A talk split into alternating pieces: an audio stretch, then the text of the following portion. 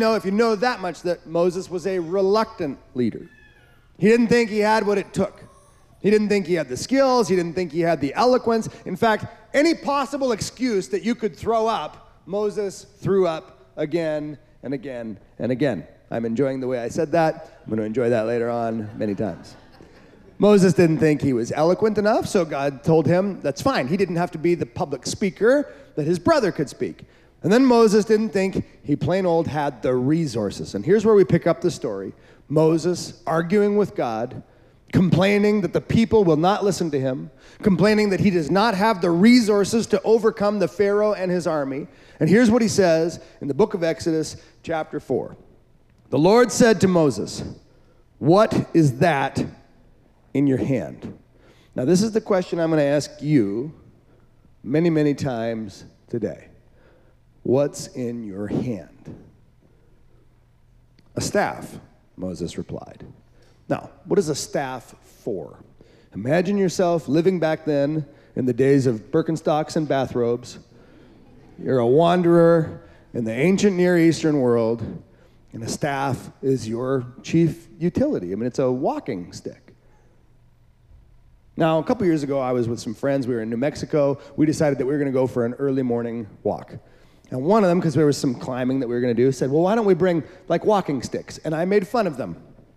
I thought, that's dumb. I don't need a walking stick. I'm not 900 years old. Stupid. Who needs a stick? Then we start walking. And I'm walking briskly because I'm proving that I'm tough. I don't need a stick. And unbeknownst to me, I happened to step over a very large snake. And by very large, I mean approximately my height, around. That part's made up. No, it was a really big snake. It was probably four, four and a half just a huge, I don't know what kind of snake it was. It was big. It was a big friggin' snake, okay?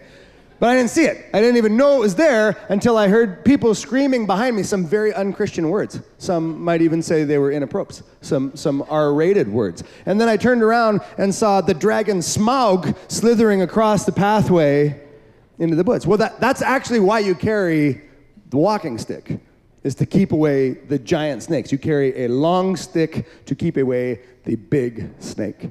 So Moses says, I'm holding a staff. And God says, throw it on the ground. So Moses threw it on the ground and it became a serpent. And this is my favorite part of the story. And Moses ran from it. Pansy. now, I think it's fascinating that the only thing Moses has got to hold on to is the thing that protects him from snakes. And then God asks him to get rid of his protection and that protection immediately becomes the thing Moses is afraid of. And I wonder if it's possible sometimes that the things that we're hanging on to, the things that keep us from being afraid, are actually also the things that keep us from being full of faith. Because you probably have things in your life that make you feel safe or secure. It could be something as simple as your iPhone or your credit card. And you think, man, as long as I got a full battery and reliable AT&T cell reception, which happens when I stand on this foot in the back corner, nothing bad can happen to me. As long as I got my American Express, so long as I'm at one of the eight restaurants in Jackson that will accept it, nothing bad can happen. And we, we put our trust in all kinds of things. And we put our trust wholly in these things. And these things are often really small. These things are often really unreliable. And I think what God is saying is First of all, look what's in your hand. What are you trusting? What are you thinking is going to protect you? What's going to save you? And then lay it down, man. Let it go. The story continues, however. Let's go to the next slide. The Lord said to Moses, Put out your hand and catch the snake by the tail. So Moses put out his hand and caught it, and the snake became a staff once more. Now, God gives Moses this second instruction Put out your hand. What's in Moses' hand when he reaches out his hand? Nothing. Nothing. He's afraid of the dangers that are around when you're hiking or walking. And so he trusts in the staff to keep him safe.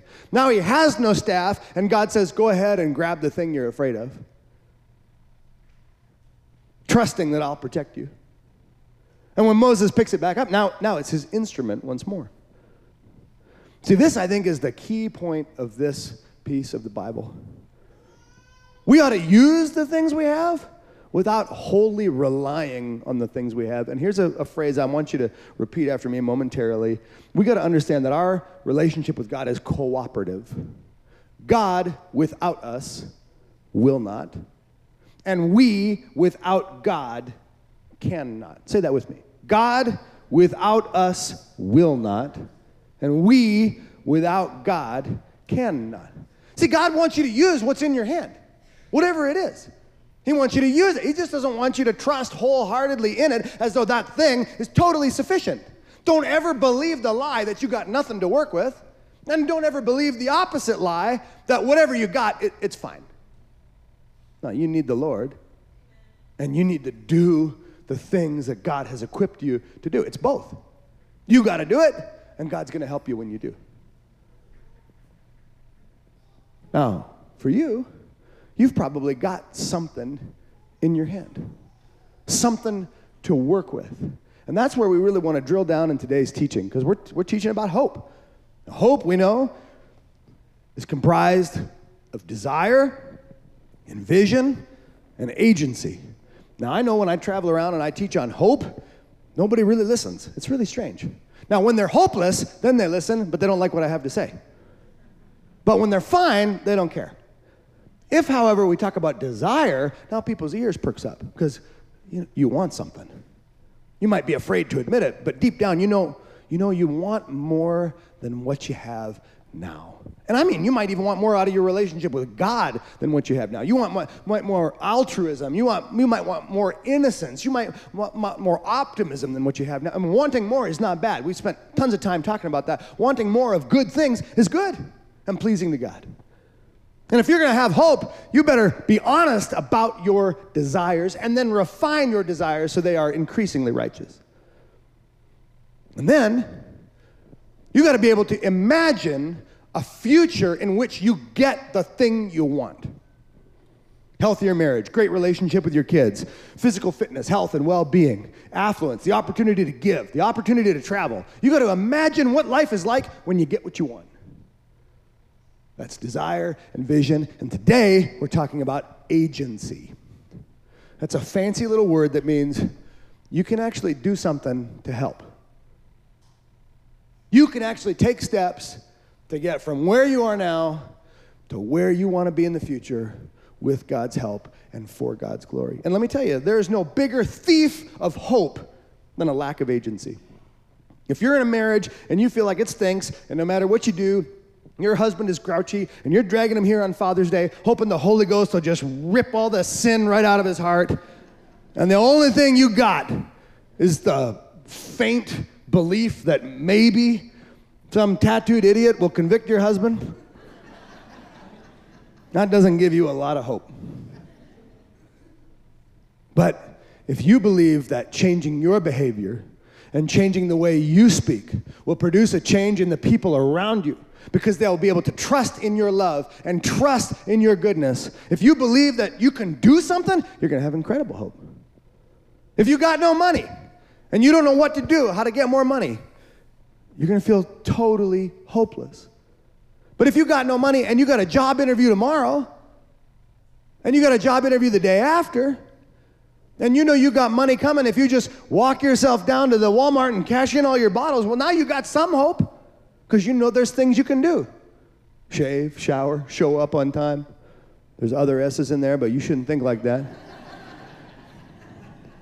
When you know there's stuff that you can do, you'll have hope. And when you do it, you can trust that God is going to energize and maximize your efforts. Because you got to do it. Because God, without us, will not. But you and I, without God, we, we cannot. And this is the piece of agency, knowing what you can do to improve your life and radically change your circumstances. And it starts really with what you got in your hand. What you got in your hand. Now, in your copy of the uh, journal that we've given everybody, the little Hope booklet, it's available for download online on our West Winds Facebook page, also on our West Winds website. You see this diagram here. This is a catalog of the things that you have to work with. Because you got a lot. Now, I drew this diagram earlier. It was the worst diagram I ever drawn in my entire life. I couldn't even fit it on the chalkboard. So clearly, one of the things that I have to work with is not the ability to draw diagrams. but what you got at the very center to work with is, is you. We call it here your soul, but really what we mean is, is your wiring. Some people are wired one way, some people are wired another. We're all wired a little differently. You might be wired as an early bird, you might be wired as a night owl. You might be an introvert, you might be an extrovert. You might have these spiritual gifts, you might have the others, you might have public gifts, you might have gifts of help and service. You might be a seven on the Enneagram, you might be a two. You might have this Myers Briggs profile, you might belong to that disc profile. That's just the way you are. And the way you are is critical for how you're going to move forward in your life. Because you can't do the things that I can do, and I can't do the things that you can do because we're wired very differently. I mean, setting aside any of our talents or learned attributes or skills, just the way we are requires we solve problems differently. Now, y- y'all ever play video games? Okay, good, good. Y'all on the internet ever play video games? Are you playing right now? That's who I should ask. I can't believe in a room this big there were two people who said they play video games. Listen, video games are a thing, all right? If you don't know that, shame on you. It's Father's Day. If you don't have something for your dad, buy him an Xbox. He wants one, but your mom won't let him have it. Yeah, amen. All right. That's the real reason you're not playing video games. I know. I earned this gray hair. All right. Oftentimes in adventure games or role playing video games, you'll have different classes of character. You might have a a wizard or a mage. You might have a, a thief, assassin, something like that. You might have a fighter, a, a, tank, a hero, whatever. These different classes of characters have different ways of solving problems. Or maybe think about it like this Iron Man's to solve problems one way, Spider Man's to solve them another. Iron Man's to solve the problem by dating Spider Man's aunt. Whoever you are and however you're wired is going to determine what you have to move forward and solve your problems. You remember the story of, about David when he was a shepherd boy, King David in the Bible? When he was just a teenager, there was a giant who was taunting the people of God. And David, through the unction of the Holy Spirit, decided that he was going to fight that giant. And he was just a kid. And the only thing he had to fight the giant was a slingshot. But a king heard that he was going to go fight the giant. And the king said to David, Here, take all my armor and take my big sword, and you go out and kill the giant. Well, David, this little kid, he gets all this armor on, and it's too cumbersome. He can't move. He can't lift his legs. He can't proceed in battle. And he knows, because he's smart, that if he goes into battle wearing somebody else's armor, he's going to get killed. So he takes the armor off, trusting instead in the power of God, goes out with a slingshot, and kills the giant. This is important for you if you try and solve problems like me, or like her, or like him, you're gonna get killed. You gotta solve problems like you. If you try and wear somebody else's armor, if you try and pretend, if you try and posture, you're toast, man. You gotta do you. But you gotta trust the Holy Spirit to purify you and perfect you because you're going to need God's help. The second thing that you got to work with is your relationships mentors, proteges, peers, friends, family, acquaintances, employers. Man, whatever problems are facing you, you got to trust that the people around you are an important resource to solving it. You don't get along with your kids? You better thank God that you've got other friends who are having similar difficulties or who have outlived and solved similar difficulties, and you can get advice, advice from them. If you're a dad and you're struggling to connect with your son, you could probably call your own dad, and he could tell you a time about when you were a twerp and you overcame it. You need other people. And a lot of times people will come to me and they'll say, Dave, I just don't know what to do. And I'll say, Who's the first person you ask? And they'll say, You. I go, Well, that's great. I'm happy to help. What about your wife, husband? What about your brother, next door neighbor, your best friend? What does anybody else say? If they love you and they love God, you better let them speak into your life. then you better be prepared for the fact that they could say something you're not ready to hear. Like, dude, you're the source of all your problems. It's you. You are the person screwing you over, and it's hard to watch. See, those relationships are an important part of what you've got to work with to help make your dreams a reality. Now, next out, we have your will. And really, what I mean by will is your, your mind, it's your, it's your mental resources, your determination, your fortitude, your stick to itiveness. A lot of times we run into problems, and at the first sign of opposition, we turtle, we cower, we run away. We think, ah, oh, it's hard. It's too hard. Marriage is too hard. I'll just get a divorce. Oh, it's hard. It's too hard. I'll just quit this job and get another one. I mean, I'm 21. This job should have eternal meaning for me. You know, we, we need to be people who can stay in the fight right till the end. I mean, you're not going to win every single fight every single time, but you better go the distance, bro. You better. I'll tell you, this is why I like lifting weights. I love going to the gym because you can't argue with the weights. Like you put a bunch of weight on a squat bar, you get up underneath it, you can't ask it about its day. You can't ask how it's feeling. You can't reason with the weights. You put it on, you stand it up, and then it crushes you. And you can stay down here and cry. You can call for help. You can tell it about your education.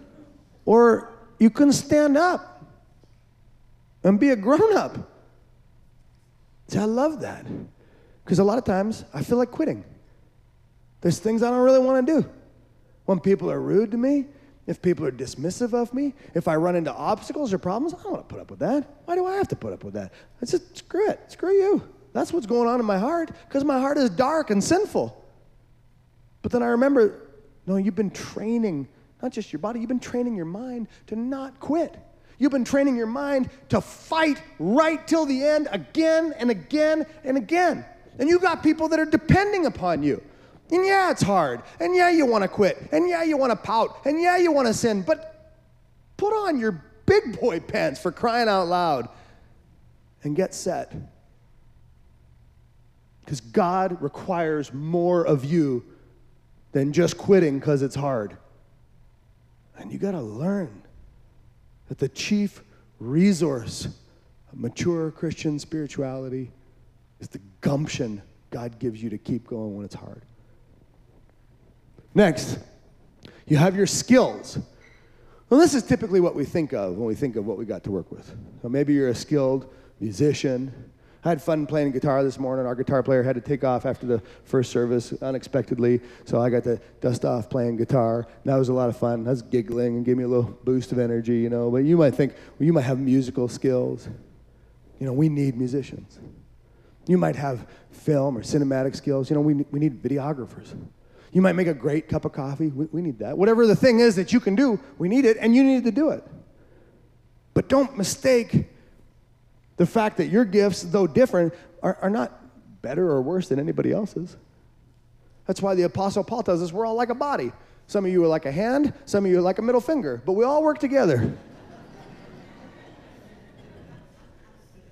Every part of the body is valuable and crucial that's how we work together. That's what you have got to work with. And last but not least, your intellect. I don't just mean the stuff you know, I don't, I don't mean your, your academic prowess. I mean things like your conscience, your perception, your imagination, your, your sensitivity. Now, we lampoon sensitivity sometimes. I'm not talking about being overly sensitive or being hypersensitive. It doesn't do anybody good to have to walk on eggshells around you, but, but being sensitive is not mutually exclusive with being strong.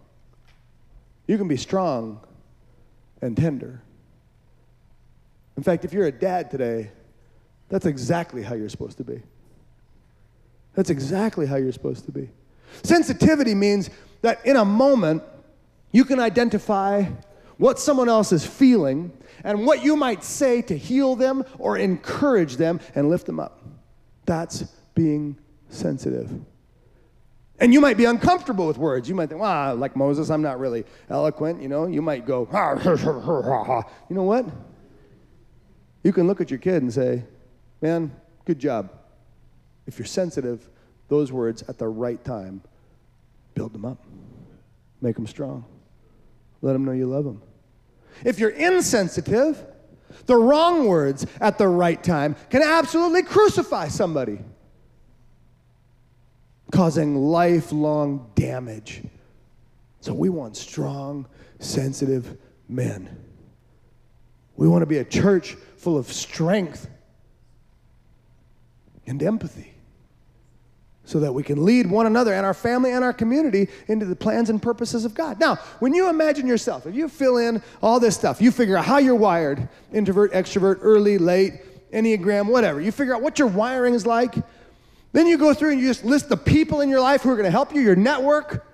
You, you go through and you identify your mental resources, your will, your focus, your determination. You identify what skills you have to work with, whether it's woodworking or music or anything in between. And then you identify whether or not you're perceptive, imaginative, creative, conceptualized. You figure out who you are. And all of a sudden, the question, what do you have in your hand, is a pretty robust answer. You have dreams, you have plans, you have hopes. How are you going to get from here to there? Well, look at what you got in your hand. And don't totally rely on it because we, without God, cannot. But don't do nothing either because God, without us, will not. Our relationship with God is cooperative. He doesn't intend for us to be babies, but for us to be agents, active participants in His work to heal the world. Now, you might think all that and go, great, I'm not sure where to start. Well, a couple years ago, I had that exact same question. I figure out how I'm wired, I figure out who I am, but I just don't know what to do. And at the time, I had a, a pastor coach. He was the first coach I ever had. His name was Larry, and Larry did not like me. He thought I was dumb and a bit slow, and he didn't have a ton of time for me. Which, you know, you probably have people in your life that really like you, you know, and they think, oh, you're, you're so precious. You know, I was not precious to Larry. If there was the, if, you know, you could have two things on the mantle, you know, coal and a turd, and he would have picked either one of those over me. So one day I asked Larry, I said, dude, I got all this stuff figured out. I, I just don't know what to do. And he said, you solve your problems, you light your rockets. And then he hung up. you solve your problems, you light your rockets. And my immediate reaction was, well, then what am I going to do tomorrow? Like, once I solve all the problems that I know about now, and once I set off all my dreams and ambitions for the future, like, what am I going to do for the rest of the week? But that was about 12 years ago, and I've been solving problems and lighting off rockets ever since. Because the truth is, when you solve a couple problems, you got a couple more, usually a little bit bigger, usually a bit more complicated, because you leveled up. They're not always your problems. Sometimes they're the problem of a friend. A friend asks for help, you help. Solving problems. And sometimes you got little dreams, little hopes, maybe a dream for a garden, maybe a dream for a vacation. Sometimes you got huge dreams. Maybe a dream for retirement, maybe a dream for a PhD. But you keep solving your problems and lighting off your rockets, and bit by bit, you see yourself moving from where you are now into the promised and intended future God has placed within your heart. That's how you get hope. You want something, you see it, you take steps, moving yourself from here to there, and the way you know what steps to take is you look and ask yourself, what's in your hand? What do you got to work with?